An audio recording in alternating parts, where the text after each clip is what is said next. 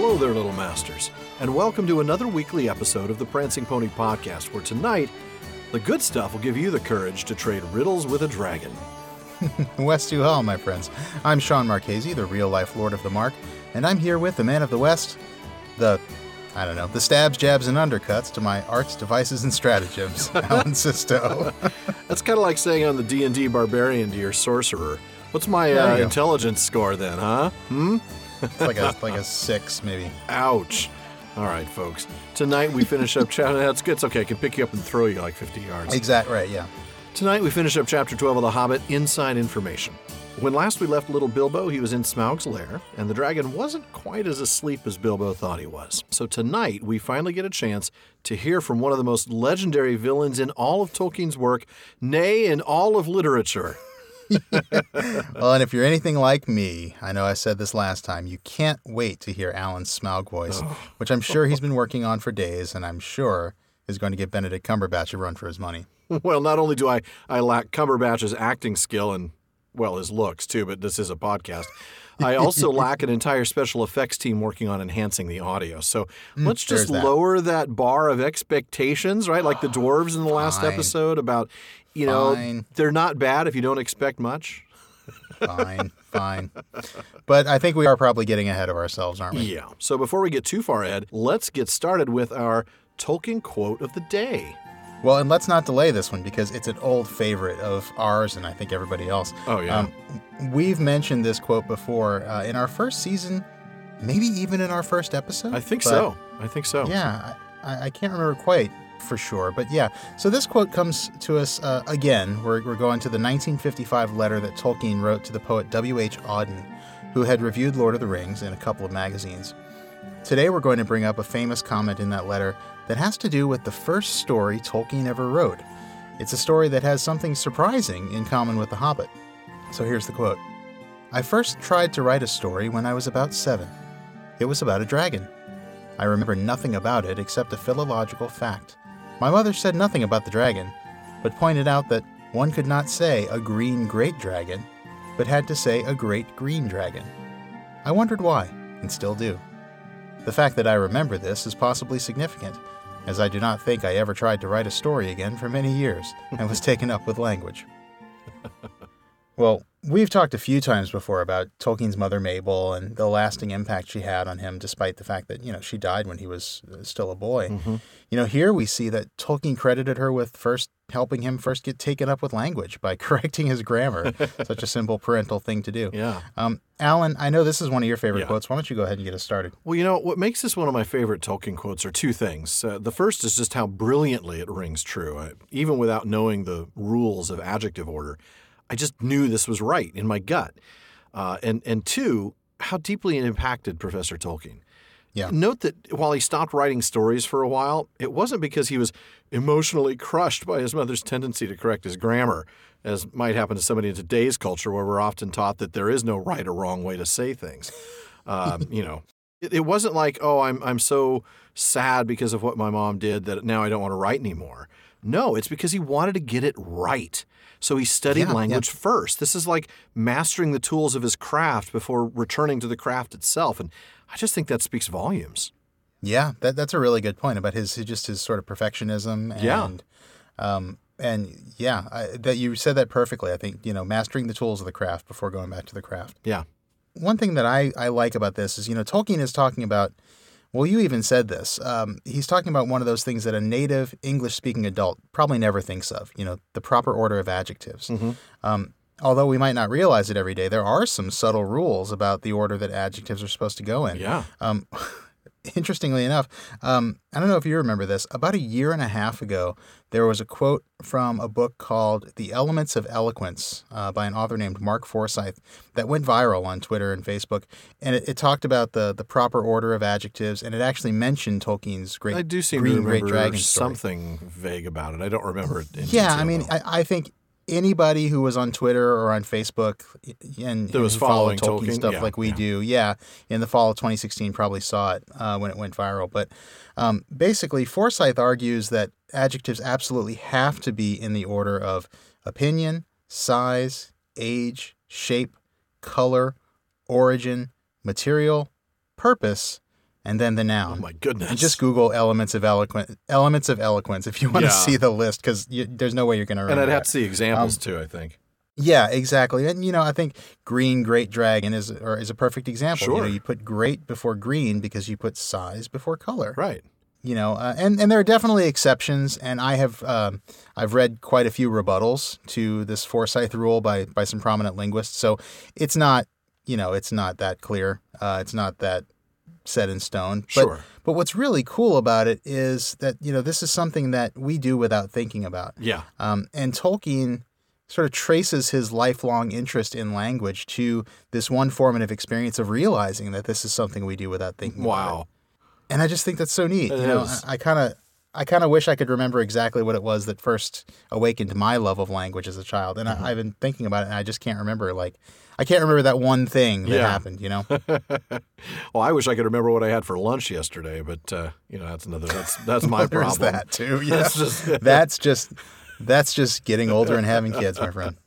Well, we should go ahead and get on with the discussion, shall we? Yeah, let's do that. Well, we left off right before Smaug spoke, so I think that means we start with Smaug speaking. So without further ado, speaks, people listen. Thanks to especially because he sells insurance or financial services or whatever that was.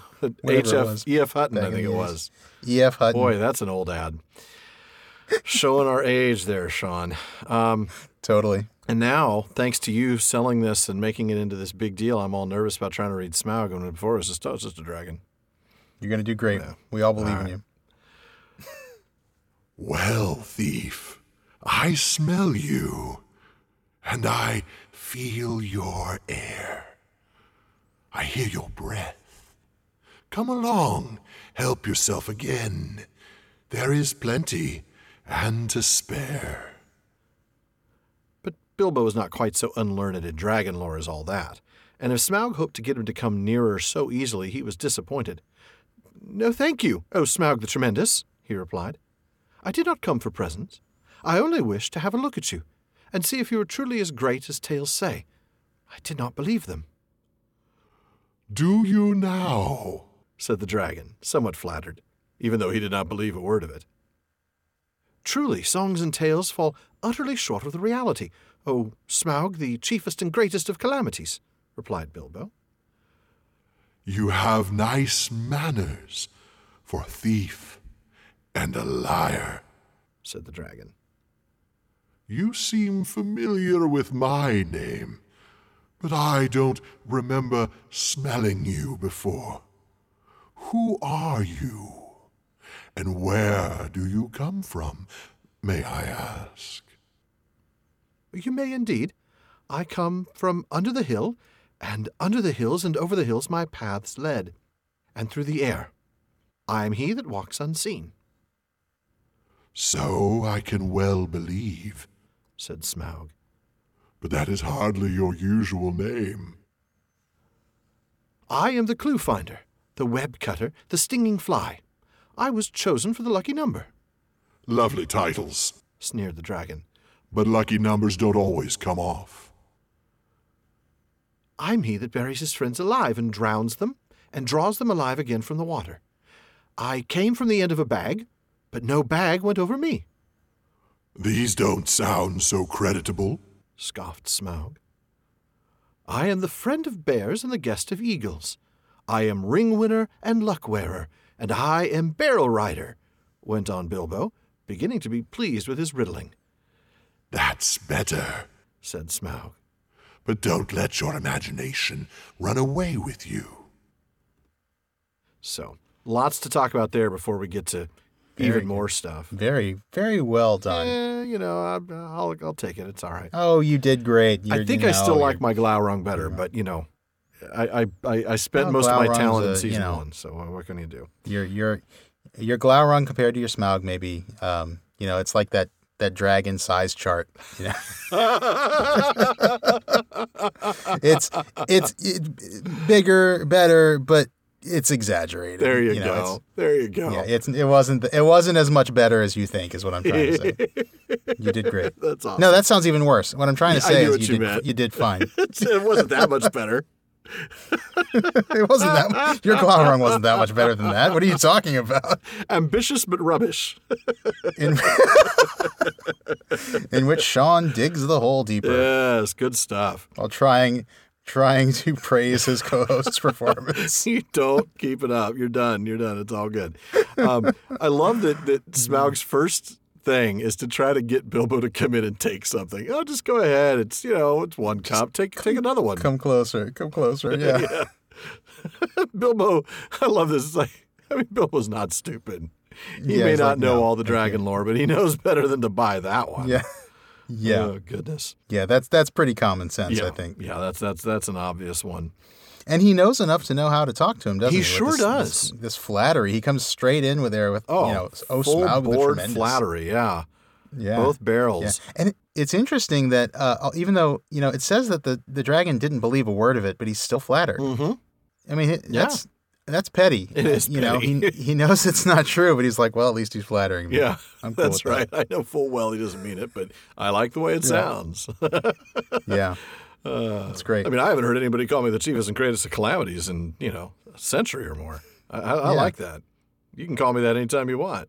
It's a bit of a mouthful for dwarves to scream as you're burning down their kingdom. Oh, it's the chiefest and greatest of calamities. Oh, goodness. That is hilarious. Which would probably be pretty obvious, really, at that point. You really are the greatest of calamities. My entire town is my city inside a mountain is being destroyed and all my worldly wealth taken from me. So you are the chiefest and greatest of calamities. Yeah, he just ate my entire book club. Of course he's the chiefest and greatest of calamities. He just stomped on them and smushed them into so much jelly. Yeah.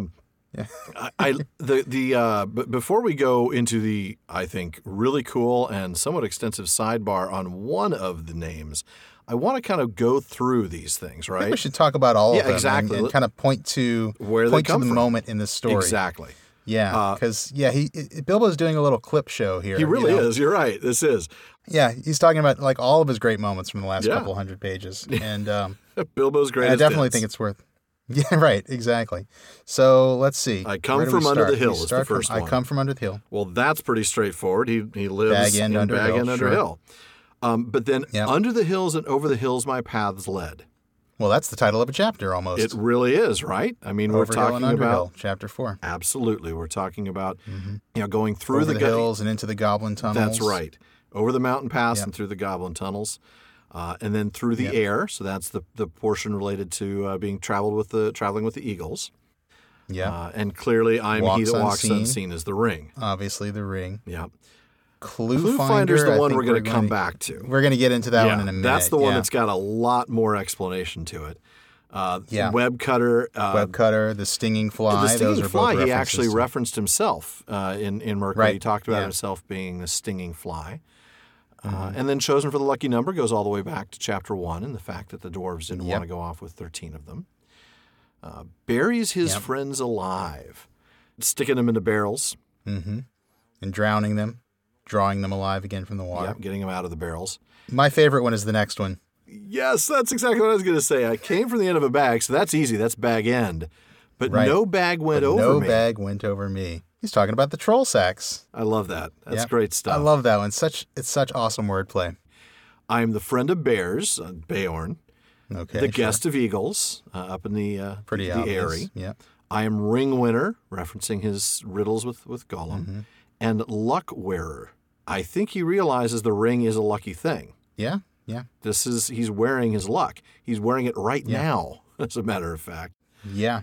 And, we saw this at the very end of the previous episode. That he blessed his luck. Ring. He blessed the luck of his ring, Yeah, I'm sure that's very, very much in the forefront of his mind. And then, of course, the famous one that I am barrel rider. So, straddling that barrel on the way out from the Elven King's halls. So, really a great set of names that tell a story if when you know it. Yeah, they really do. He's captured all the memorable moments from his story that we've read. And that tells us that these moments were important for him too. Yeah, you're right. These aren't just the things that we think are cool or the narrator thinks are cool. These are the things that he thinks are significant that have brought him to this point. And I think that's neat. It seems like he really represents just about everything that's happened to him from the trolls forward, with the exception of Rivendell. You notice he doesn't say anything about the elves. You know, he's the friend of bears and the guest of eagles. He doesn't say the guest of elves or the, you know. Right. I don't know. Or even the prisoner of elves in one case. And he doesn't say anything about his elven sword either, does he? No, he does not.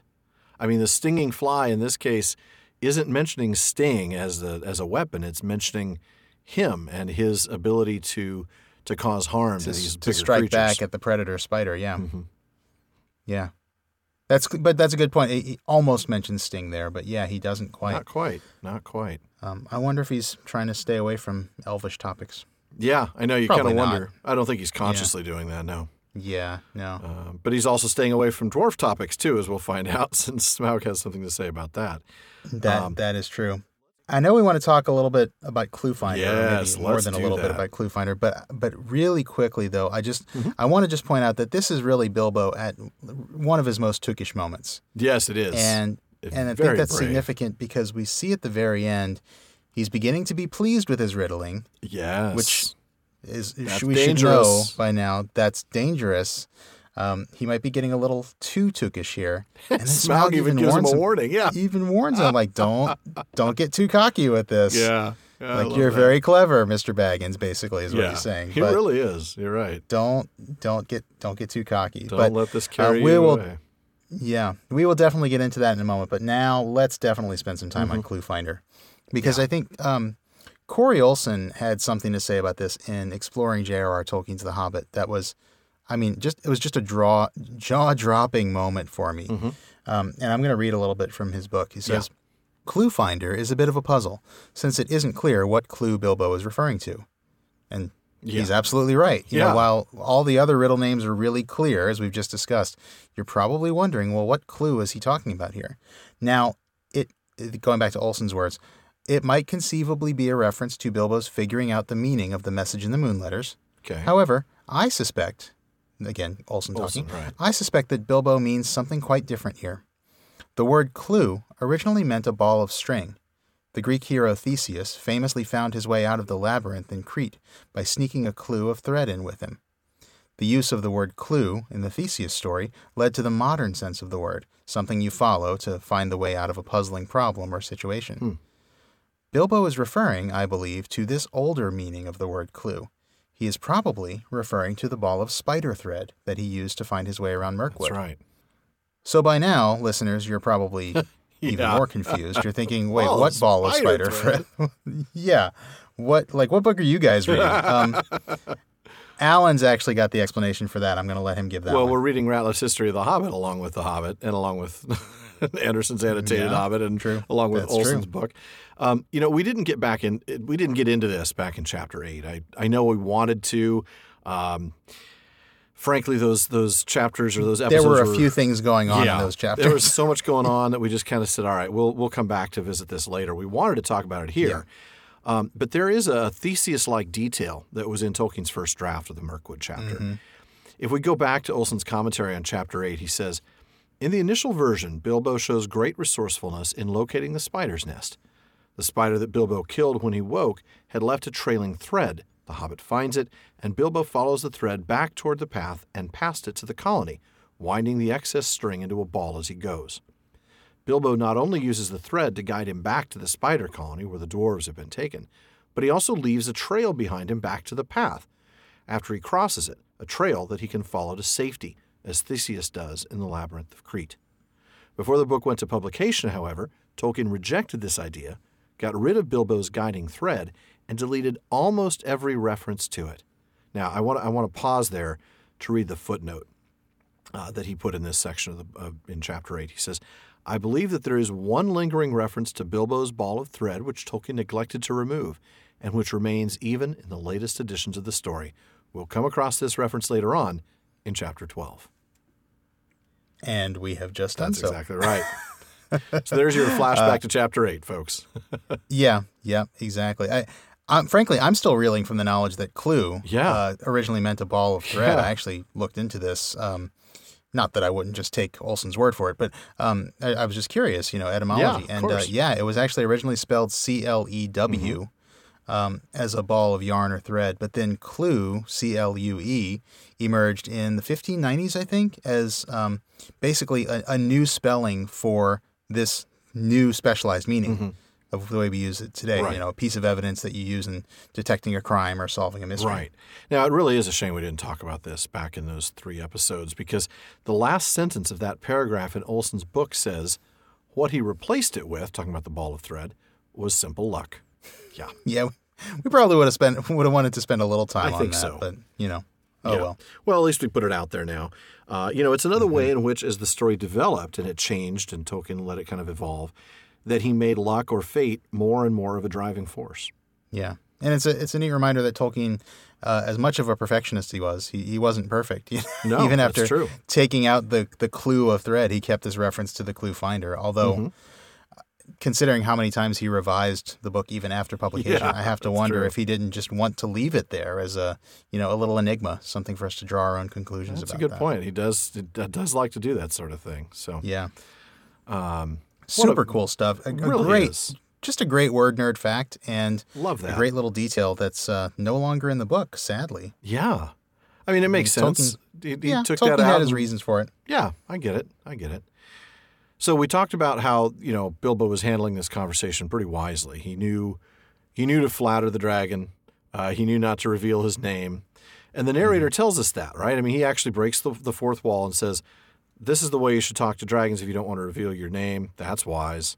And so, you know, we get that break, and Bilbo knew better than to tell him his name. I frankly couldn't help but think that it's a shame Turin and Nienor didn't. Turin didn't know that. You're right, or Nienor, especially Nienor, but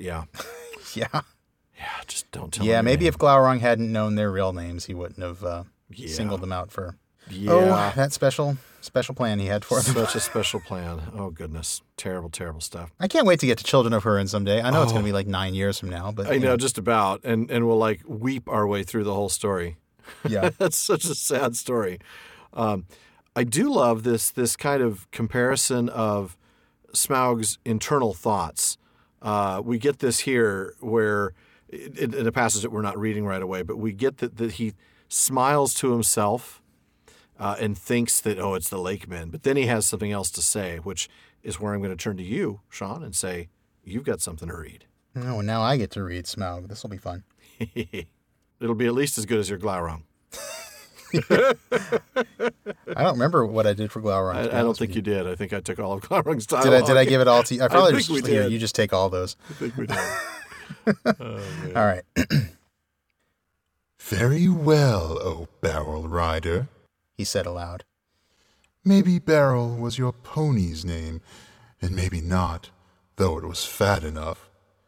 You may walk unseen, but you do not walk all the way. Let me tell you, I ate 6 ponies last night, and I shall catch and eat all the others before long. In return for the excellent meal, I will give you one piece of advice for your good. Don't have more to do with dwarves than you can help. Dwarves? Said Bilbo in pretended surprise. Don't talk to me, said Smaug. I know the smell and taste of dwarf, no one better. Don't tell me that I can eat a dwarf-ridden pony and not know it.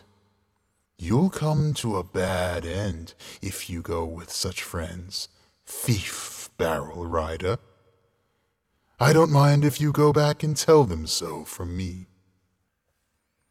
But he did not tell Bilbo that there was one smell he could not make out at all.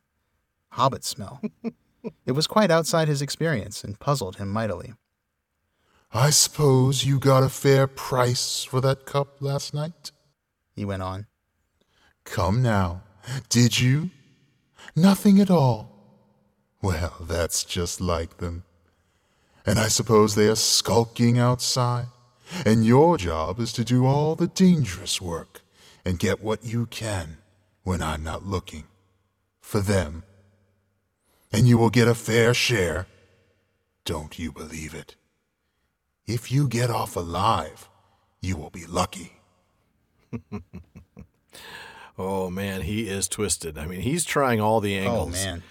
You know, he really is, yeah. Getting him to turn on the dwarves. Mm-hmm. Yeah. sowing that discord, you know?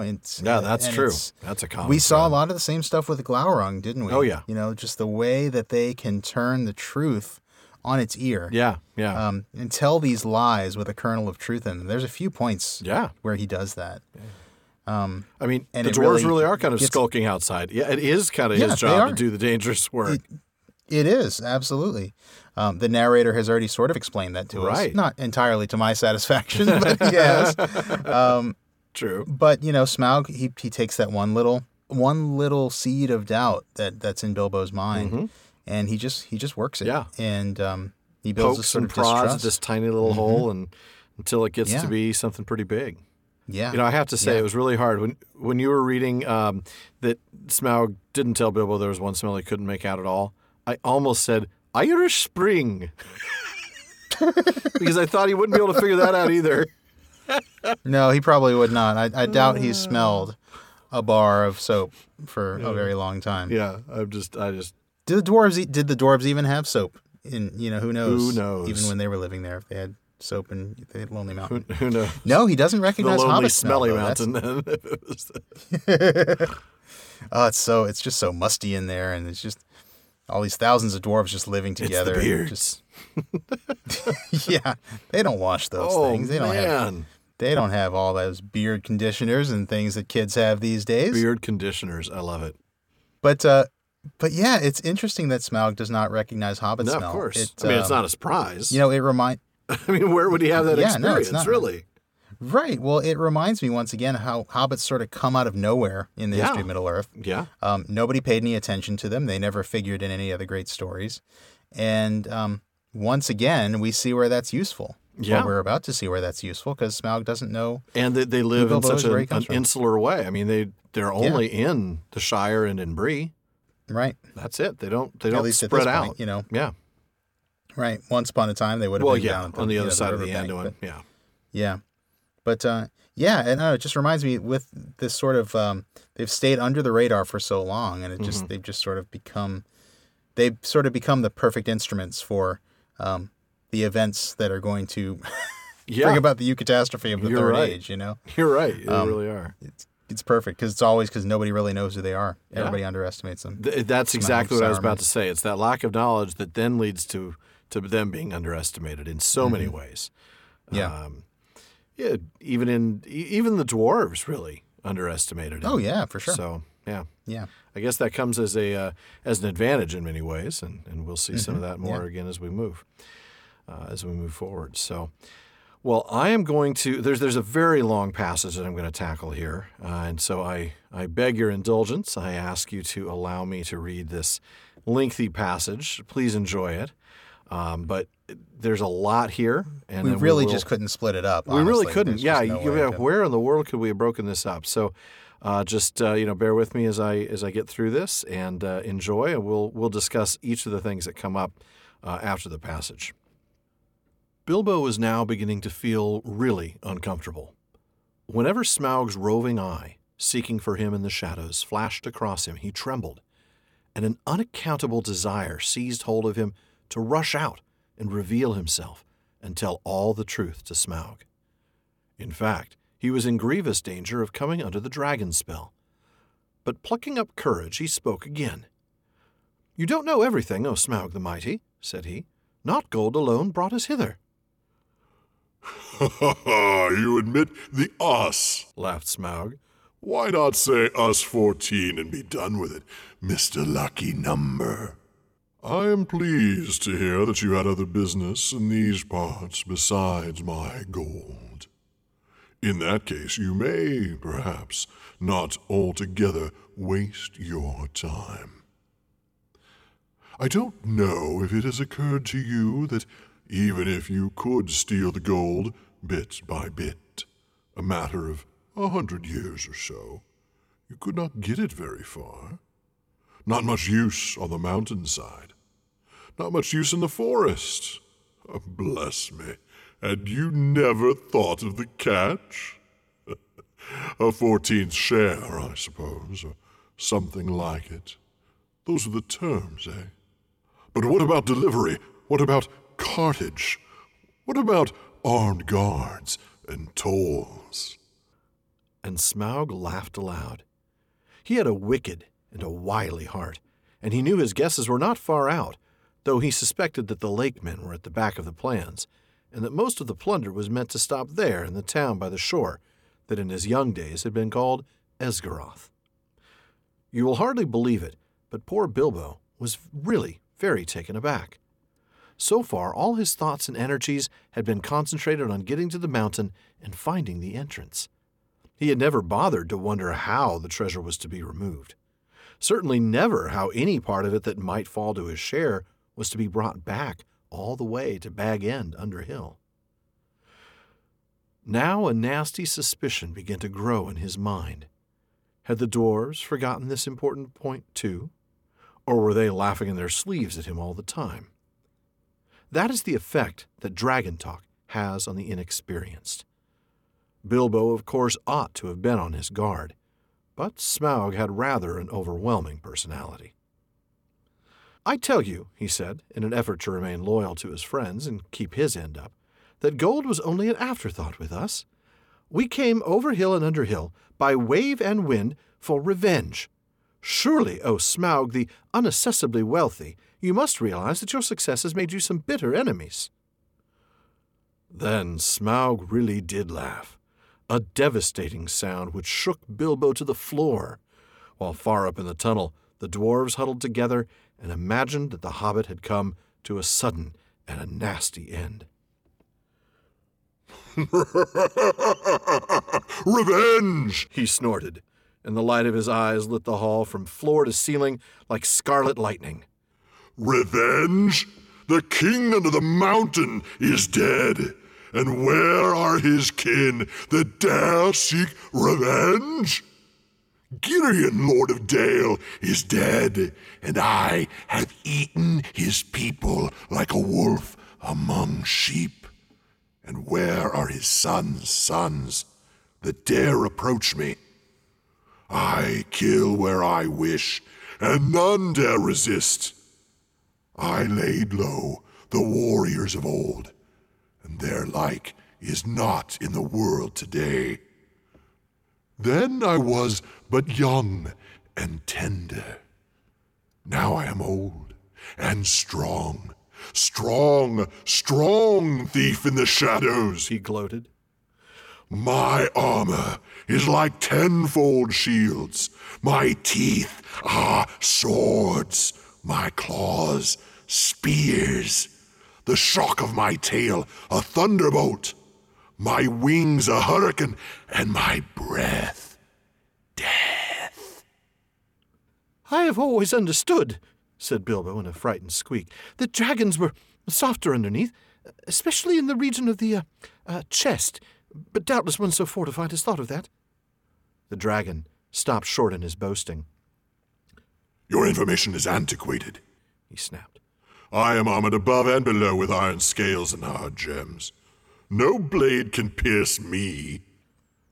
"I might have guessed it," said Bilbo. "Truly, there can nowhere be found the equal of Lord Smaug the Impenetrable.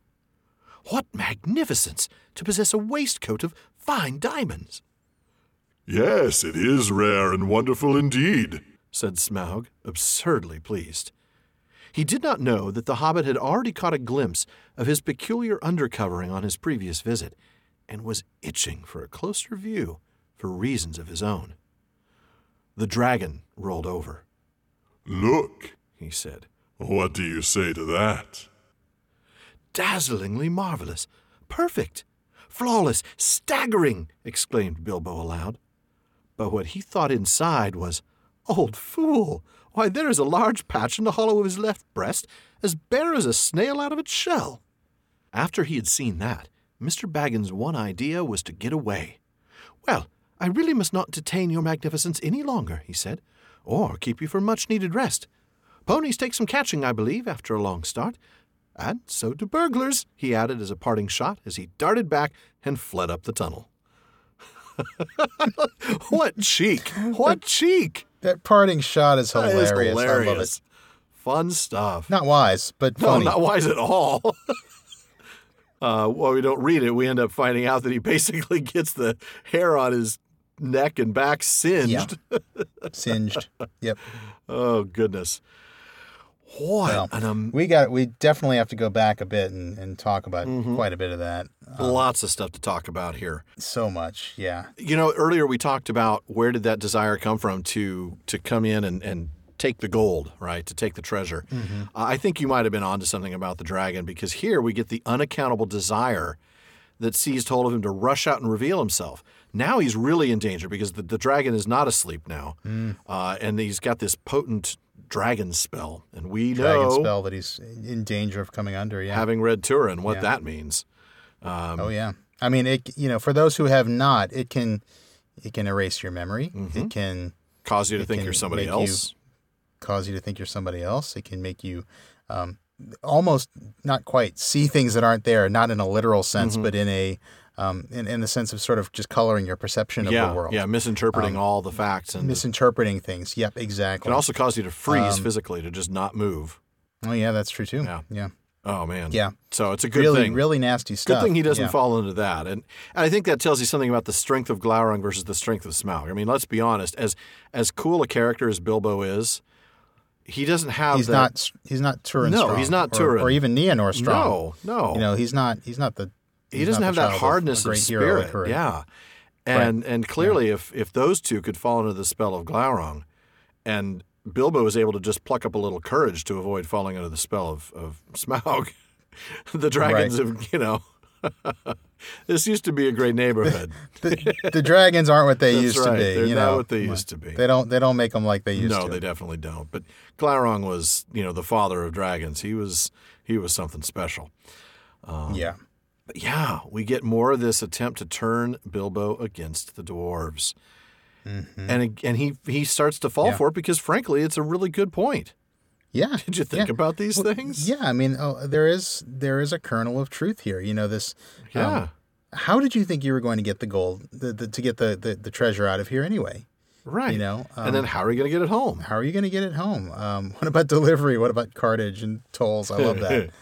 That's great. And the narrator, you know, does tell us in the following paragraph that, you know, when he says Bilbo was really very taken aback, you know, he goes on to talk about how short-sighted Bilbo had been. I think we've done a good job of focusing on how short-sighted the dwarves have been, but it's because we have a hard time missing the obvious. Well, that's true. The dwarves didn't even really look past getting to the mountain. You know, Bilbo failed to look past, you know, getting inside the mountain, and you know, he never really thought about what was going to happen. Well, and to be honest, I think there's a part of that's because, of course, it never came up from the dwarves' perspective. They don't have to take the treasure anywhere. Right. They don't have to figure out where to take it. This is their home. That's a good point. Bilbo, on the other hand, is the only one who has to go all the way back. Bilbo has to go home, and he has to get this treasure back. Yeah, that's a good point. Yeah. So no wonder the dwarves never talked about it.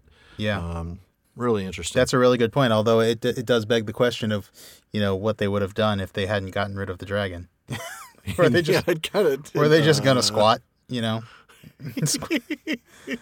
Right there in the tunnel. There you go. We'll just stay there for a while. Yeah. But again, because there is this kernel of truth in what Smaug is saying, Bilbo does start to get suspicious. The suspicion begins to grow in his mind. Mm-hmm. Yeah. And he starts to think that maybe they're even laughing at him. You know? Yeah. That's an effect of dragon talk. You know, we see this throughout the Legendarium. It's not only dragons, but I mean, words have power. You know, you think of Noldor, somebody like Saruman, the effect of Saruman's voice. That was where I was thinking next. I was thinking in first stage with the power of the words of Feanor and how the Noldor ended up, you know, as besotted as if with wine and as briefly.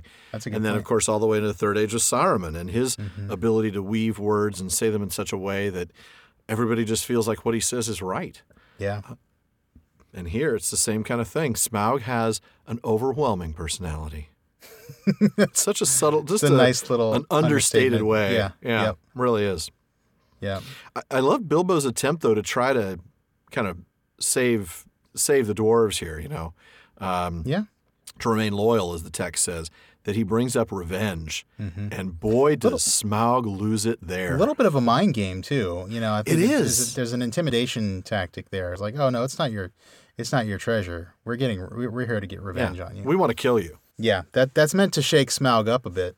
And it does. It does. You know, I mean, I think at this point, Smaug loses it. Yeah. You know, I mean, he really, yeah, he's still the arrogant, I'm in control, condescending, but he's lost a bit of that control. Mm-hmm. He's his response is way like, you've got to be kidding me. Yeah. But not in a sense of humor. I mean, he's ticked that you even dare to think about it. How dare you even suggest that you could get revenge on me? There's nobody in the world today who can take me down. Oh man. And then, that is such a great paragraph. It is. That was my favorite to read. I have to admit. I bet. Well, yeah. I mean, how fun. From the great. I mean, the great just reminder of how much, Thorin and his company are not. Oh, yeah. Their ancestors. How much, Bard hasn't even appeared yet. But Bard is not Girion. Bard's not Girion. No. Smaug's right. There should not be anybody around who can take him down. There's nobody here. And that was when I was young and tender, and now I'm significantly stronger. Strong. And then he describes... And this boasting is... Ooh. Yeah. Ooh. You've got some cool stuff on that. I know we want to talk about it. We Rateliff actually suggests that we compare his boasts with the description of the dragon in the Bible, in Job 41. Now, this is relevant because Tolkien's actually alleged to have worked on the translation of Job. Yeah, that was interesting to hear. I knew that he had translated Jonah for the Jerusalem Bible. I think he actually mentioned that himself in one of his letters, letter 294. But I think so. But according to Rateliff, and Rateliff is actually citing a reference that was given to him by Wayne Hammond. The publisher of the Jerusalem Bible said that Tolkien also worked on the Book of Job, providing its initial draft and playing an important part in establishing its final text. Yeah. Now, I have to admit, we don't often read from the Bible here on the Prancing Pony podcast. It's not what this is about. But Ratliff's suggestion that we compare Smaug's boasts with the Leviathan from Job 41 is a good one. I'm picking and choosing. I'm like, how do I past tense that? I picked and chose? That sounds terrible. I have picked and chosen.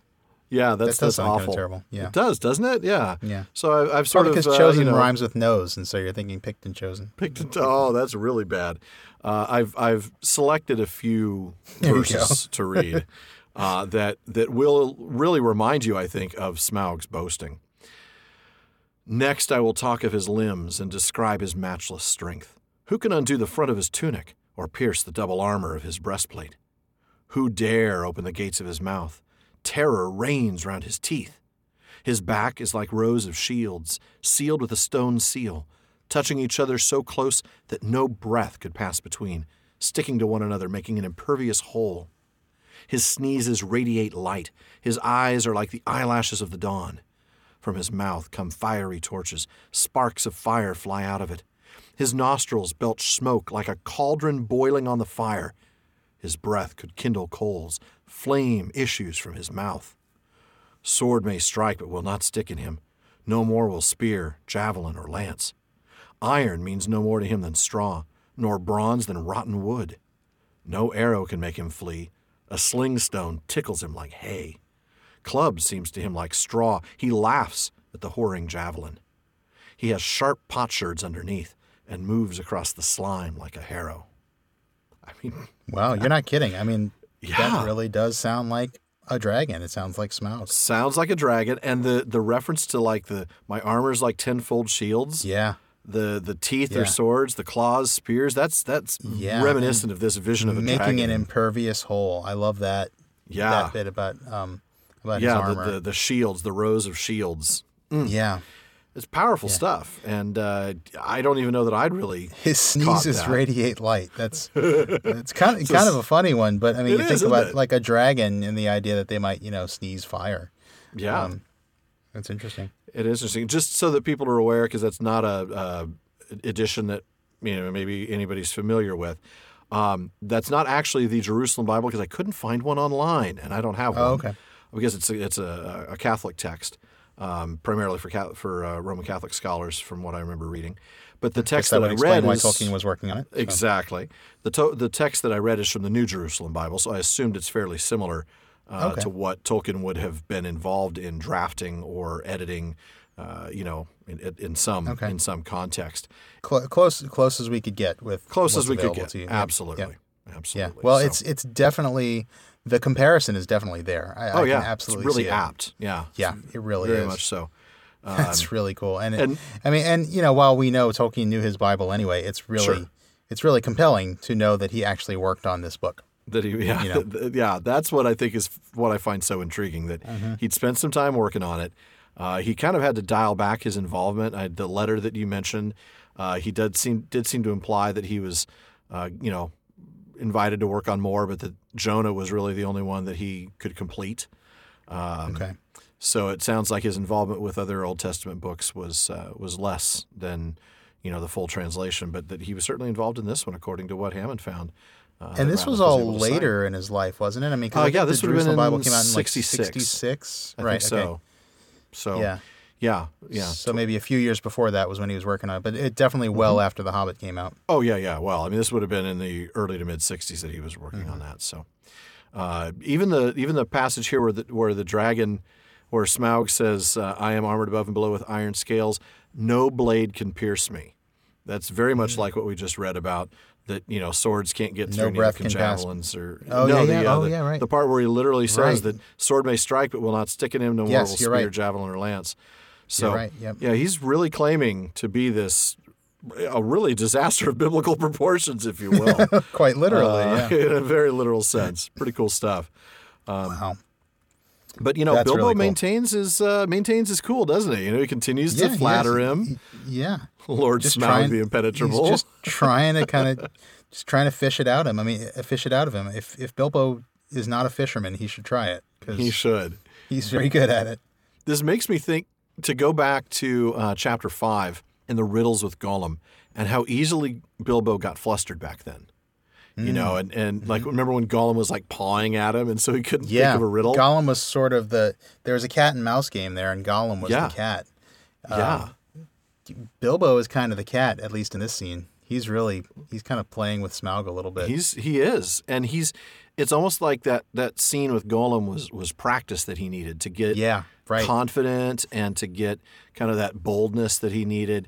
He's not as rattled. I mean, he's a little rattled, I think, when it's Bilbo in a frightened squeak, but he wasn't so frightened that he forgot what he wanted to do, which was to get a peek at the underbelly. Right. He keeps his composure for long enough to get the information he needs. Absolutely. Yeah, absolutely. And he really wanted to get a closer look. He'd remembered, I think, his father's father's statement about every dragon has a soft spot. So he really wanted to get that look. He says, "Oh, it's perfect, it's flawless," but he's like, "Whoa, wait a minute.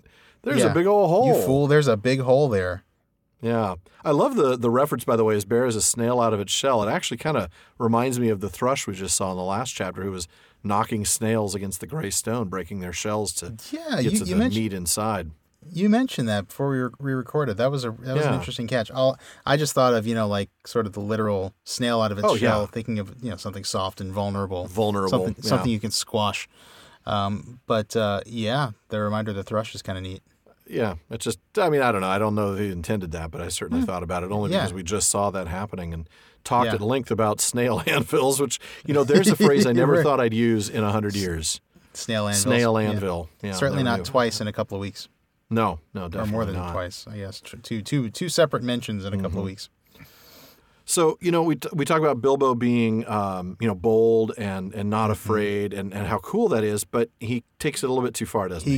He goes too far here. He's starting to get a little too Tookish here, Yeah. And Smaug has warned him, don't let your imagination run away with you. But that's exactly what he's doing. He's just getting too proud. Amazingly, Smaug manages to be more foolish and proud. Mm-hmm. Yeah, that's true. And so that's how, Bilbo ends up winning that one and gets the information he needs. But then what does he do? He makes his last little dig that's the one that shows Bilbo's gotten too proud, too confident in his riddling skills. Just sneak away, Yeah. Well, that's where the cat and mouse thing becomes very apparent to me because he's really just messing with him at this point, Yeah, he is. And so where's the line? And so do burglars. Yep. Ponies take some catching after a long start. And so do burglars. Boop. I'm out of here. You can just see him Like those old cartoons with the outline of his dust, you know. Yeah, right. Shape, exactly. And then it collapses. There's a Bilbo-shaped dust cloud where he was a moment ago. Yeah. But he learns from it. He does. He gets singed. He learns from it. He comes up with this neat little proverb, doesn't he? Never laugh at live dragons. Yeah, I love that. Never laugh at live dragons, Bilbo, you fool. Yeah. I love that we get a typical Tolkien spoiler that it became a favorite saying of his later. I guess that tells us he's going to survive. Yeah. Not that you didn't know that, but Tolkien does that a lot, doesn't he? Yeah, he does. He sort of tells us, oh, by the way, in future, 50 years from now, he would do this. And you're like, oh, well, I guess he'll make it through. He kind of likes to have his cake and eat it, too, allowing himself to look at the story from, many hundreds of years later, ages later, mm-hmm. and kind of, assuming that we know what's ultimately going to happen, while also occasionally dipping into the thick of the action like he did last time with the present tense. Yeah, that's true. That's a good point. The pride of teasing the dragon like that, of giving him that little snark. Not smart, dude. Just an unwise decision. not wise at all. No, but he did make it out. Yep. We're very pleased to know that because he has some information, inside information. Yes. That's going to help down the road. Yes, indeed. In fact, I think you'll be telling us about that a little bit. I shall, yeah. So he's just gotten out. He's all singed. He's frizzled right down to the skin. And then I'll pick up. In the meanwhile, his friends did their best to cheer him up, and they were eager for his story, especially wanting to know why the dragon had made such an awful noise and how Bilbo had escaped. But the hobbit was worried and uncomfortable, and they had difficulty in getting anything out of him. On thinking things over, he was now regretting some of the things he had said to the dragon and was not eager to repeat them. The old thrush was sitting on a rock nearby with his head cocked on one side, listening to all that was said. It shows what an ill temper Bilbo was in. He picked up a stone and threw it at the thrush, which merely fluttered aside and came back. "Drat the bird," said Bilbo crossly. "I believe he is listening, and I don't like the look of him." "Leave him alone," said Thorin. "The thrushes are good and friendly. This is a very old bird indeed, and is maybe the last left of the ancient breed that used to live about here, tame to the hands of my father and grandfather. They were a long-lived and magical race, and this might even be one of those that were alive then, a couple of hundreds of years or more ago. The men of Dale used to have the trick of understanding their language, and used them for messengers to fly to the men of the lake and elsewhere." "Well, he'll have news to take to Lake Town all right, if that is what he is after," said Bilbo, "though I don't suppose there are any people left there that trouble with thrush language." "Why, what has happened?" cried the dwarves. "Do get on with your tale." So Bilbo told them all he could remember, and he confessed that he had a nasty feeling that the dragon guessed too much from his riddles, added to the camps and the ponies. Wow. Yeah. That's not a good feeling. Get that out there. You know, to realize it's your fault that the entire city is about to get burned. Yeah. And, initially he doesn't want to tell them. I love this. He's regretting some of the things he said. Not that I know firsthand, mind you. No, I don't. But I know what it's like to feel like you've said, you said something you shouldn't have said. And I definitely, I know that feeling. You've hurt somebody. You've hurt somebody or something. Yeah, I've done that. And it's a terrible feeling. And you're just, I can't take it back. I wish I could. And there's nothing you can do. You're powerless. Mm-hmm. It's a terrible feeling, and I'm sure Bilbo's just sick to his stomach. No wonder he's frustrated. No wonder he throws the rock at the thrush. That poor thrush, who he's apparently has a +4 to his dodge roll. I mean, I'm back. Thrushes probably have pretty high dexterity. Birds, I'd imagine they have very high dexterity. Yeah, Constitution like 1, but sure, it is a bird, after all. Yeah. Intelligence of, 3? Well, these are speaking ones. These are smart thrushes. Yeah, these are definitely smarter than your barbarian character that we were talking about earlier. Good point. I do love Thorne's explanation of the thrushes, though. This is where we finally get some information to dig in on their help that they give, their role. And even the fact that this one, I know we said, it must have been the son or grandson of that one, But Thorin does tell us here, doesn't he? This could be one that was alive. Yeah, they were a long-lived and magical race. So, I had forgotten that detail when we talked about this. Yeah, so. I had too. That a single thrush could be 200 years old. 200 years old. Or more, wow. Yeah. And that they could communicate back with the men of Dale. I love that. Yeah, but of course, I love that detail because there's a bit more of that, that animal speech that we talked about before with Beorn and the eagles. And I want to talk more about this when we actually get to Bard, because the dragon slayer talking to birds is kind of a classic mythological trope that I want to dive into another time. When we first meet Bard. Yes. Interesting, though, that Bilbo observes that there's probably nobody left there that troubles with thrush language. And, he makes a point. One of the things he probably remembers is the fact that nobody there believed the dragon existed. Nobody remembered their history, yeah. Right, yeah. Right. And so if nobody remembers their history, why would they remember how to talk with birds? Yeah. So it's a good point. It's a reasonable assumption. Yeah. It doesn't happen to be true, but it is a reasonable assumption. Well, except that it does, because the thrush doesn't speak its own. It's not as though it is not as though. Oh, did the thrush Bard actually speak? Understands thrush speech so much as the thrush is able to speak the language that Bard speaks. Well, that's a technicality. Come on. Well, in other words, I don't have to learn how to speak thrush language if the thrush comes to me and says, enough. Hey, dude, what's up? I don't have to learn his language. You're right. Fine. Yep, you're right. All right. That sounds so good. I'm going to record that and make that a stinger. You're right. Yeah, it won't happen often. No, it won't. No. Except for every time we agree, which is almost every minute of every podcast. That is true. I do love after that confession that Balin is the one who tries to comfort him. Balin comes up and actually, I love that. Good old Balin. He's such a great, the more we read, the more I love Balin. He's such just a kindly character. And he's always in Bilbo's corner. He really is. He really is.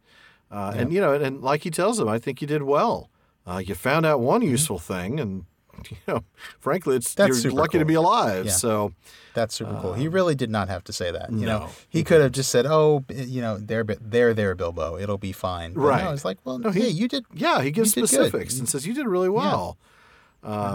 And in fact, I'm going to go ahead and pick up right after that. Okay. That turned the conversation, and they all begin discussing dragon slayings, historical, dubious, and mythical, and the various sorts of stabs and jabs and undercuts, and the different arts, devices, and stratagems by which they had been accomplished. The general opinion was that catching a dragon napping was not as easy as it sounded, and the attempt to stick one or prod one asleep was more likely to end in disaster than a bold frontal attack. All the while they talked, the thrush listened, till at last, when the stars began to peep forth, it silently spread its wings and flew away. And all the while they talked and the shadows lengthened, Bilbo became more and more unhappy, and his foreboding grew. At last he interrupted them. "I'm sure we are very unsafe here," he said, "and I don't see the point of sitting here. The dragon has withered all the pleasant green, and anyway the night has come and it is cold. But I feel it in my bones that this place will be attacked again. Smaug knows now how I came down to his hall, and you can trust him to guess where the other end of the tunnel is. He will break all this side of the mountain to bits if necessary to stop up our entrance, and if we are smashed with it, the better he will like it." He's right, and even though Thorin kind of dismisses him, "Well, you're gloomy." Yeah, why I just are you so grouchy, man? Come on, smell my singed hair, Thorin. You might understand then why I'm kind of gloomy. Yeah, you killjoy. Seriously, I love though that. Oh, go ahead. Go ahead. Sorry. No, I was going to go back to beginning and talk about the. Yeah. That they discuss various real and mythical ways of killing dragons. Yeah, they just start busting out the stories. Right.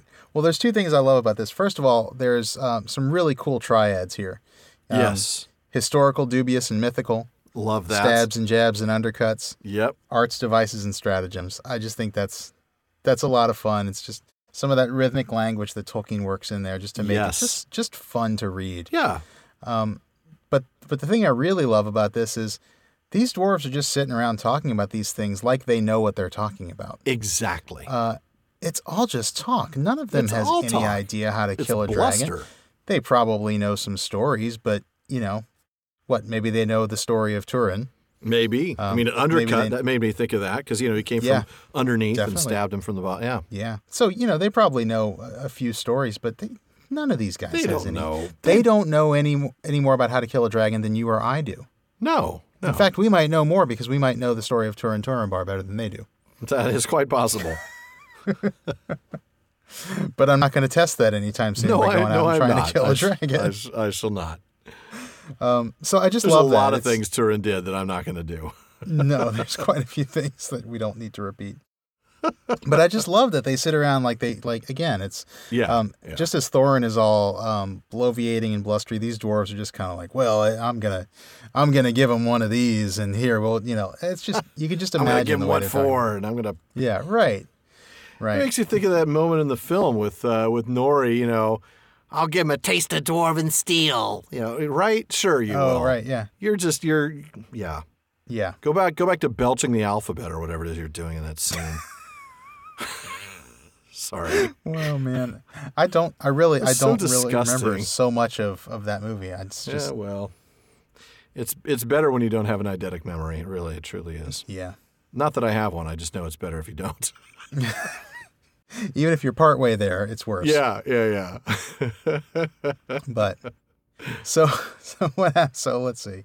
The thrush flies away. Right. So then they move inside, right? Bilbo with his gloomy words. Yes. And so they do move back in. Old Debbie Downer here says we should go inside before the dragon comes and kills us. That's right. So they get back down and they keep on talking. And now they talk about something else, right? Yeah, they do. Okay. The talk turned to the dragon's wicked words about the dwarves. Bilbo wished he had never heard them, or at least that he could feel quite certain that the dwarves now were absolutely honest when they declared that they had never thought at all about what would happen after the treasure had been won. We knew it would be a desperate venture, said Thorin, and we know that still, and I still think that when we have won, it will be time enough to think what to do about it. As for your share, Mr. Baggins, I assure you we are more than grateful, and you shall choose your own 14th, as soon as we have anything to divide. I am sorry if you are worried about transport, and I admit the difficulties are great. The lands have not become less wild with the passing of time, rather the reverse. But we will do whatever we can for you, and take our share of the cost when the time comes. Believe me or not, as you like. I like that. That's right? That's a nice moment for Thorin. Yeah, Thorin's just like, look, all I can do is tell you what we'll do. You're going to have to choose whether to believe us or not. But yeah, you know, he certainly offers to help out with transport, certainly if it's going to cost them a little bit to get that 14th of the treasure safely home. And Thorin really seems to be sincere about this. You know, yeah, I think so. I think he really is being truthful. Yeah, he's not trying to pull a fast one over him and snow him. No. Yeah. You can almost hear a little bit of hurt in some of his words. Yeah. I'm sorry if you're worried about transport. I admit the difficulties are great. You know, he's right. He's it's like he's finally acknowledging that this is something they hadn't thought about, and you can kind of I feel like a little regret for maybe not figuring it out earlier. Yeah, and maybe a little hurt when he feels like, you know, Bilbo doesn't trust him or mistrust him a little bit. When you talk to a dragon for a while, you might not trust somebody too. You know? Oh yeah, absolutely. Yeah, dragon's good at that. But now after that, the talk changes again, right? Yeah. I'm going to go ahead and pick up the next paragraph. From that, the talk turned to the great hoard itself and to the things that Thorin and Balin remembered. They wondered if they were still lying there unharmed in the hall below. The spears that were made for the armies of the great King Bladorthin, long since dead. Each had a thrice-forged head, and their shafts were inlaid with cunning gold, but they were never delivered or paid for. Shields made for warriors long dead. The great golden cup of Thror, two-handed, hammered and carven with birds and flowers whose eyes and petals were of jewels. Coats of mail, gilded and silvered and impenetrable. The necklace of Girion, lord of Dale, made of 500 emeralds green as grass, which he gave for the arming of his eldest son in a coat of dwarf-linked rings, the like of which had never been made before, for it was wrought of pure silver to the power and strength of triple steel.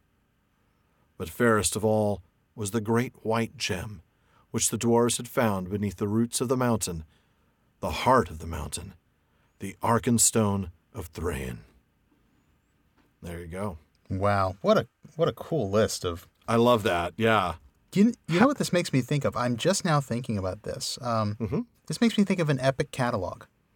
Yeah. You know, like in the Iliad, there's like the catalog of ships, like the you're like right. 10 pages of listing like all the different ships and who's the captains and who's on them. This is kind of like that. It's like this really long, epic list of treasures, amazing objects, amazing treasures. And man, I want to know so much more about every one of these. I know. And we will talk about some of them, but yeah. By the way, this is the first time in the text that the Arkenstone is ever mentioned. Oh, that's right. Yeah. You know, I think the movie made it such a central thing from the get-go that it's easy to forget that this is the first time it's ever brought up. So, just saying. Yeah, and well, and the movie gave it so much, like it was the symbol of kingship and all that. It really was, right. You know, what we really see here is it's a beautiful gem. It's something that they treasured, but it wasn't like exactly I can't remember exactly what it was. You know, like it was. Yeah, the king's jewel. That was the and recognition of the king's right to rule. Yeah, divine right to rule. Yeah, and like Professor Drought said, there is no divine right to rule. Right, this is what are you talking about? Right. But anyway, I don't want to bash. I'm not here to bash the movies. No, but it's an interesting. It is an interesting thing to point out that this is the first time we're hearing of the Arkenstone. For those of us who know the movie, it's like, oh wow, yeah, we did not get to it before this point. No, and that's really important. It's surprising. It's a little jarring. It is. But let's go ahead. You know, I know I'd love to spend time talking about all of these things. The necklace of Girion. 500 emeralds. I know, man. That's incredible. Beautiful must that have been. Yeah. But we are going to talk. I even want to know about the coat of rings that they made for his son, which isn't even here now. Yeah. It was given to him. But no, we really want to talk about this name that the spears of the great King Bladorthin, because we've been saying that name a lot on this podcast, but not in this context. No, that's true, because up until recently, I think like 12 pages in the typescript earlier, Bladorthin, or Bladorthin if you prefer, was the name of the wizard. I do not prefer. And Gandalf was the name of, I do not prefer. Somehow, though, that sounds like it might be like, I don't know, like the failed product name after a focus group of, like an adult diaper or something. Bladorthin.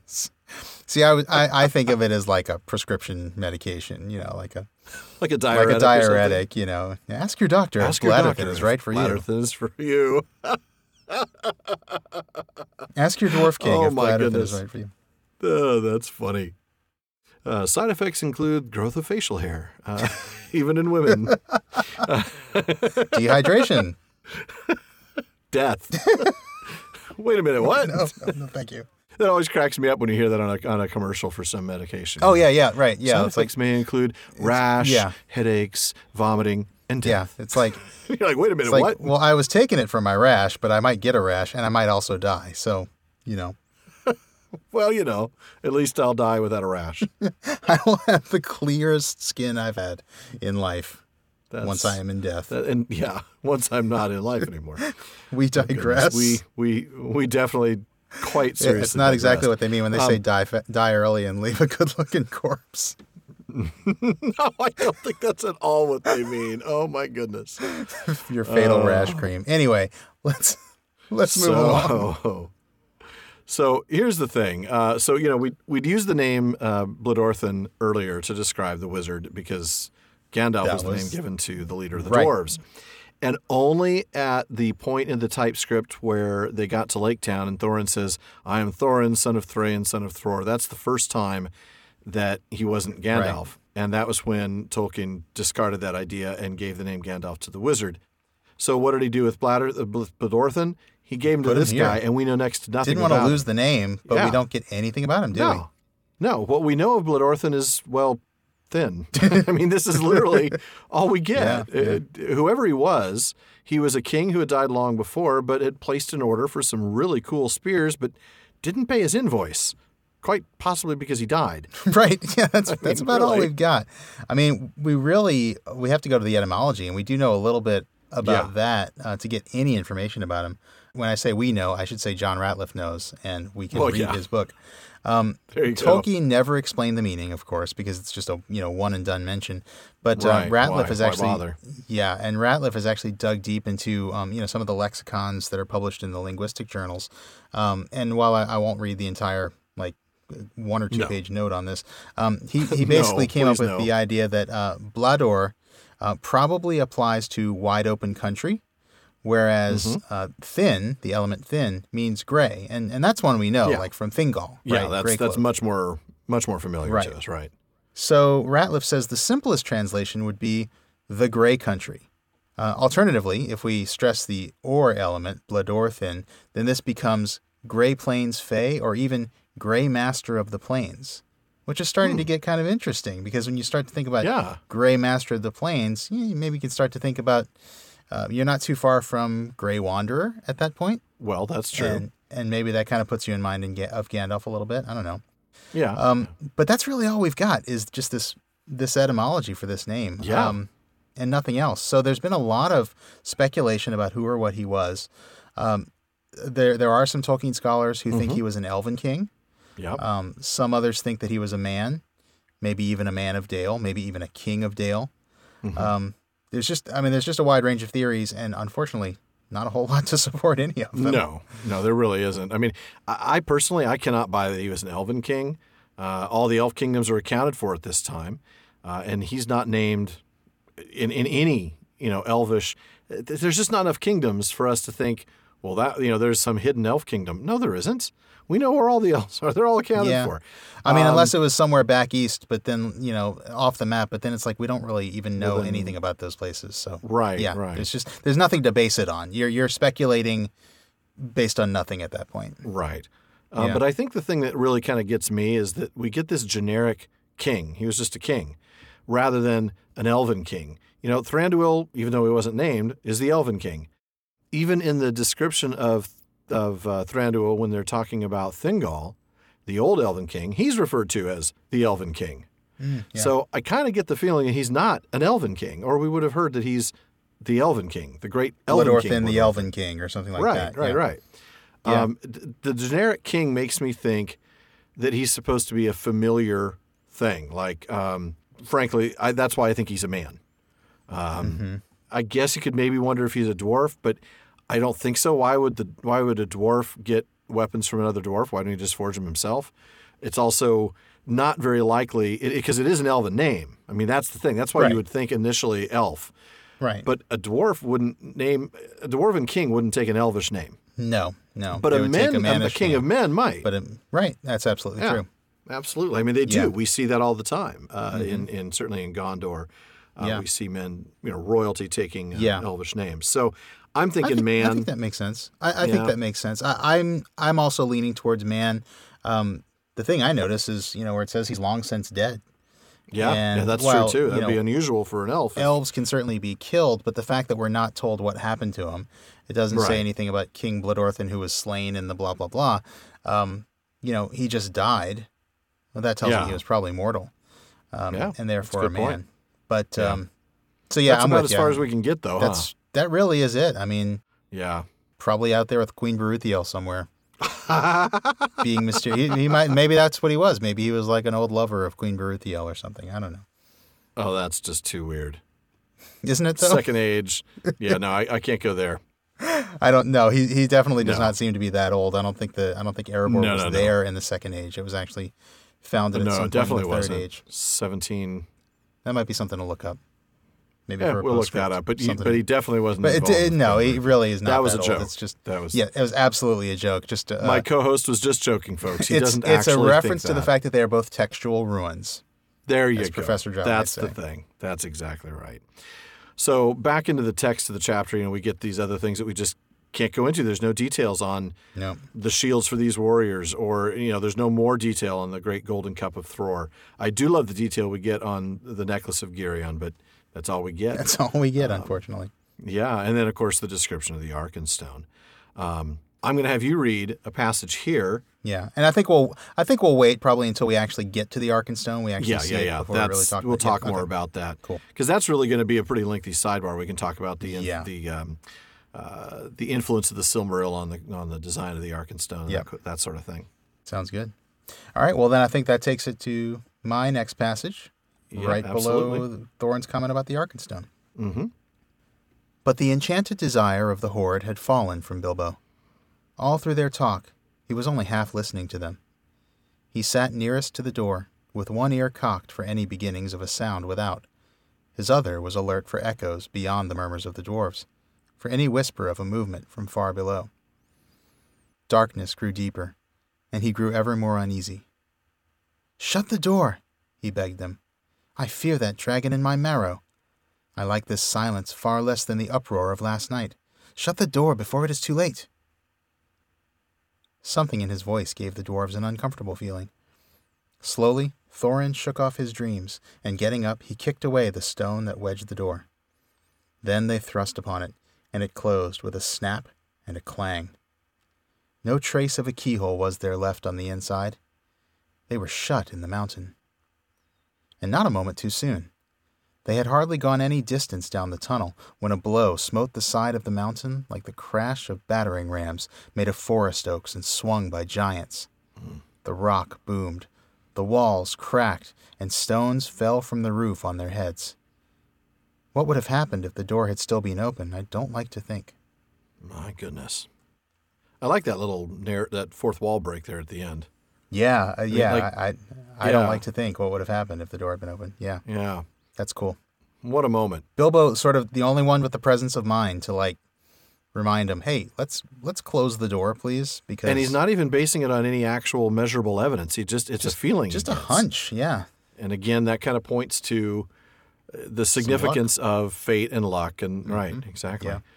And we get that sort of underscored by the fact that they closed the door not a moment too soon. Yeah, yeah. I mean, almost immediately. They hadn't gone hardly down the path. Yep. I like this moment that they're finally in the mountain now, right? I mean, Bilbo was previously the only one, and Balin. Sort of. Just right there on the door. Just, exactly, a few yards. Threshold. But Corey Olson puts it this way. He says, "In anxiety and great fear, cowering in the dark and dreading sudden death, Thorin has finally re-entered his ancient home. The king under the mountain has returned." Wow. Not quite exactly what he wanted to have as his return to his home, his ancestral home. But that's it. I mean, he's there. It's not exactly the circumstances under which he wanted it, but welcome home. Yeah. Right. You're here now, and now you're stuck here. Yeah. You can't get out. Which is a pretty big deal. You can't get out. The keyhole, there's no keyhole on the inside. They can't. Yeah. They can't even see that door. And in fact, now that whole area is just gone. I mean, Smaug's out there just destroying that whole doorstep area has been destroyed, hasn't it? Yeah, the scorched grass, the thrush's stone, it's all gone. Disappeared Tolkien, I love his use of words like this, in a jumble of smithereens. There you go. Well, there's not a word you see in everyday use. But and now we'll find out how that happened. All right. Smaug had left his lair in silent stealth, quietly soared into the air, and then floated heavy and slow in the dark like a monstrous crow, down the wind, towards the west of the mountain, in the hopes of catching unawares something or somebody there, and of spying the outlet to the passage which the thief had used. This was the outburst of his wrath when he could find nobody and see nothing, even where he guessed the outlet must actually be. After he had let off his rage in this way, he felt better, and he thought in his heart that he would not be troubled again from that direction. In the meanwhile, he had further vengeance to take. "Barrel Rider," he snorted, "your feet came from the water side, and up the water you came without a doubt. I don't know your smell, but if you were not one of those men of the lake, you had their help. They shall see me and remember who is the real king under the mountain." He rose in fire and went away south towards the running river. There you have it. Well, that is a wonderful place to stop a chapter, I got to say. It really is. What a moment. You know, Smaug doesn't even know that this is the entrance, but he figures this is the area. Mm-hmm. He's a smart dragon, and so he just smashes it to bits. I mean, he knew that there was, that little hole that he had never really bothered to deal with, Yep. He's smart enough. He knew where it went out. I mean, it's a straight line. He knows dwarves don't build too many curved passages. Right. So, he like, let me think. So, you know, he gets frustrated at not finding things, so he starts just having a tantrum and smashes the side of the mountains to bits. And then, not something you want to be around for a dragon tantrum. No. Dragon tantrums are not, you know, there's not much you can do to stop those. But then we see where Bilbo's big mouth.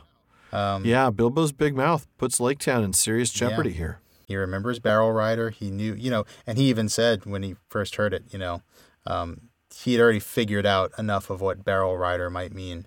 Yeah. And so that's why he goes towards Lake Town. And, you know, he concludes correctly. Even if you're not from Lake Town, you had their help. And it's true. They did. Yeah, absolutely. Yeah.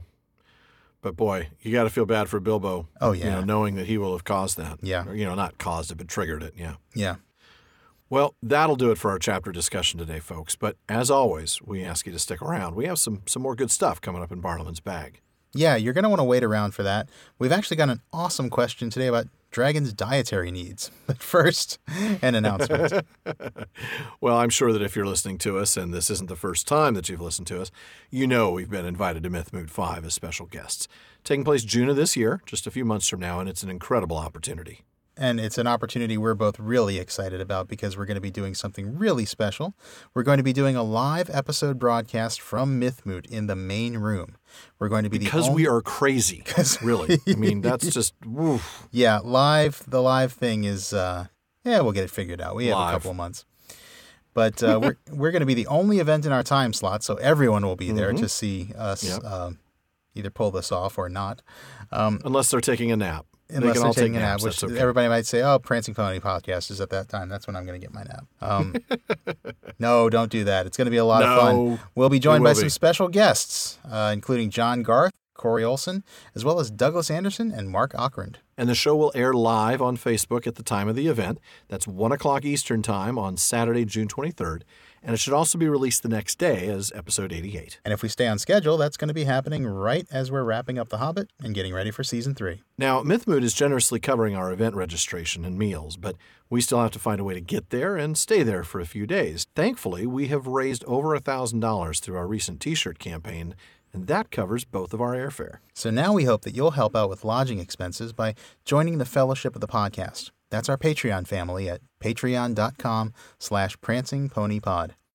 We were never planning to do a live episode from a moot until we got to our next goal, but we just could not turn this opportunity down, and we hope you understand that. We know you understand that. We know you do, and as always, we trust you to help us make it happen. In fact, some of you have already done more than your fair share to help make it happen. Yep. We've had several people sign on recently at the higher tiers, and we want to thank each of you very much. We're grateful for all you've done and for all that the rest of our Patreon family has done, because thanks to each of you, and I do mean each of you, we've been able to make some big improvements to the show, including the move to weekly episodes that we did back in October.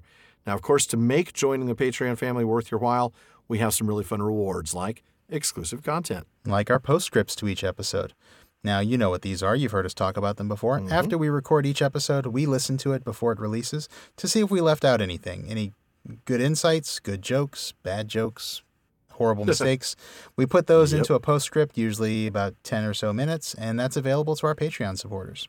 And we usually release those postscripts on the same day that their related episode gets out. So if you want access to those bonuses, be sure to join the Fellowship of the Podcast. Next up, though, we want to give a very special shout-out to our patrons at the Kierdan's Contribution Tier. DeMay in Alaska, James in Virginia, Tamsin in Minnesota, Dawn from Vancouver Island, and Emily from Texas. Thank you all. Now, if you want a personalized shout-out on our episodes, well, you know where to go. But we don't want you to feel obligated by any means. We would love for you to consider signing up for the Fellowship of the Podcast, but only if you can afford it and only if you think we've earned it, frankly. We know some of you can't, and you choose to support us in other ways, which we are very grateful for. So even if you can't join us on Patreon, please keep enjoying the podcast. We'll keep making it. That's right. So, Alan, I know we want to get on with Bartleman's Bag now, and I think you drew the first straw. So do you want to start us off? Sure. We're going to start with a question from Shay in Israel. This one's been in the bag for a few months, but we've been waiting for now to bring it up. In episode 57, you talked about Gandalf and Thorin's discussion about the secret passage to the Lonely Mountain, and the possibility that Smaug might already have discovered it. Now remember that Thorin says it's probably not secret any longer. He says old Smaug has lived there long enough now to find out anything there is to know about those caves. to which Gandalf replies that even if he knows about it, he can't have used it because it's too small. 5 feet high the door, and three may walk abreast, say the runes, but Smaug couldn't creep into a hole that size, not even when he was a young dragon, certainly not after devouring so many of the dwarves and men of Dale. Shay's question basically boils down to this. It's been a long time since Smaug ate all those dwarves and Dale men, 171 years. Why is his belly still so big? Do we know anything about dragons' growth rate or their metabolism? Do they grow only after eating? And if so, how fast? Or is it dependent on age like all other creatures? Well, this is a fun one. I mean, I think maybe he just doesn't have room to get a dragon-sized treadmill into his mountain lair. Well, even if he did, who's going to deliver it? I mean, maybe he could place an order with, Dick's Sporting Goods in Lake Town, but they're going to just leave it on the doorstep. I don't see him tipping the delivery guys to set it up inside. Not much of a tipper. Smaug isn't. No. Or maybe his only tip is not eating you. Right. Yeah, exactly. I will let you live. Or maybe he just can't burn many calories when he sleeps all day and only leaves the house to get takeout. Well, all joking aside, and really we could be here all day, Tolkien being Tolkien, we don't really know anything about dragons' growth rate or metabolism or diet. We do know that their growth seems to be partly a function of their age because of Gandalf's comment that he couldn't fit through it even when he was young, right? Which certainly implies that young dragons are smaller than old ones. Yeah, that makes sense. I think what really happened is this. He was young when he overtook Erebor and destroyed Dale. He was still growing. Yeah. Maybe he was going through dragon puberty. Yeah. I mean, I sure felt like destroying a town and stealing some gold every day when I was 13. I'm sorry. Dragon puberty. Who didn't feel like destroying a town? Right. They're 13. So, okay, fine. Smaug was young. He loads up on protein, thanks to the hairy protein, thanks to the dwarves and men of Dale. It's the beards. And he has a growth spurt. It's the beards. That's right. Get those out of my teeth. If he wasn't small enough to get through the secret passage before, well, after this growth spurt, he certainly wasn't small enough. That seems reasonable to me. I mean, I think that's definitely our answer within Tolkien's universe. Sure. I also kind of want to take a step back and just think that I think Tolkien maybe was just leaving a little Easter egg for some of his philologist friends. He did this sometimes. Yeah. Remember what we discussed last episode about the origin of the name Smaug. Letter 25, Tolkien said, the dragon bears as a name, a pseudonym, the past tense of the primitive Germanic verb smugen, to squeeze through a hole. Tolkien said, a low philological jest. I mean, it reminds me a lot of another dragon story he wrote, Farmer Giles of Ham, which was full of all these linguistic jokes that you kind of have to be a philologist to get. I kind of think Tolkien's just making a joke here. His name, if Smaug's name means squeezed through a hole or crept through a hole, something to that effect, here's Gandalf making the observation that he couldn't creep through a hole that size. So... that is typical Tolkien, an obtuse joke that only three people in the world might get at first, right. But still funny. Until someone explains it, and then we all understand it, yeah. Exactly. Well, that was a great question, Shay. Thank you for that one. Yeah, thank you, Shay. And now we've got a question from a good friend of mine, actually, Emily in Austin, Texas. She wrote in to us recently to say, in the chapter, and I'm going to paraphrase a little bit, in the chapter Inside Information, which, of course, we've just finished reading, before Bilbo heads for the second time into a now furious Smaug's lair, he says to the craven, mostly useless dwarves, and those are all Emily's words, which is, I think, partly why she and I are such good friends. He says to the craven, mostly useless dwarves, perhaps something will turn up. Every worm has his weak spot, as my father used to say, though I am sure it was not from personal experience. Now, Emily says, you've been addressing the breakdown of the Baggins throughout Bilbo's journey, but perhaps what's truly important is the balancing of Baggins and Took. Bilbo's father was a Baggins, and as Bilbo is set to show up the dwarves' lack of courage, the Hobbit's mind turns to his Baggins' side. At the same time, he acknowledges that old Bungo would not have gotten that knowledge firsthand. Maybe Bungo was quoting Belladonna or his father-in-law. Good point there. Yeah, that's true. The importance of his, Baggins' father to Bilbo, as he does some of the most Tookish work he has yet accomplished, caught my imagination. Going on, Emily says, Tolkien addresses the balance between fate and luck and choice, or fate and luck on one hand and choice on the other hand, throughout the Hobbit. You've also pointed out other dichotomies the professor's work discusses, like hope and despair, light and dark. Here's my question. What do you think about the concept that Bilbo's journey is toward balance? In this novel alone, as well as in the rest of his story. Awesome question. And, and she's actually asked a few other further questions about this in relation to the One Ring and the larger story that I think I want to save for a little later. But this one alone, I think, is a really good one. Mm-hmm. Yeah. So for now, then, the question on the table is this. Is Bilbo's journey really to find the balance between his Took and Baggins side rather than just finding his inner Took? Yeah, I think that's the question in front of us. And and I think the answer is yes, I think it is to some degree. Yeah. I think we've probably spent a lot of time, maybe too much time, celebrating those Tookish moments. And we tend to see the Baggins moments in a different light. You know, those are the moments when he's scared or he's uncomfortable. He wishes he was back at home eating bacon. Well, who doesn't? Right. But I think there is probably some truth to Emily's idea that what Bilbo needs is to find the balance. And I think this chapter gives us a really good example of that. When he's at his most Tookish, which is riddling with the dragon, that's when he gets cocky. And that's when he gives away too much information. And as we've discussed, you know, that too much information induces Smaug to take his revenge out on Lake Town, which, you know, causes death and destruction that, you know, that obviously was so far from Bilbo's intent. Sure. I think what Tolkien's showing us is that just like too much Baggins nature can be a bad thing because, you know, maybe it's stuffy and boring and predictable and lacking in, you know, romance and fantasy, I think he's saying that too much Took nature can also be bad. It's reckless. Yeah. It can cause a lot of damage. It's probably something that a man whose last name meant foolhardy, and of course I'm talking about the professor himself, Tolkien, he probably knew that quite well. Mm-hmm. You know, without a doubt. I mean, we talk about finding the Took, but that's because the Took is nearly non-existent at the beginning of the book. Bilbo has to find his inner Took in order to survive and succeed in his adventures. Yeah. But he can't go too far. Not only is comfort at home part and parcel of the nature of a hobbit, the fact is if he gets too Tookish, he becomes a danger to himself and others. Yeah, that's true.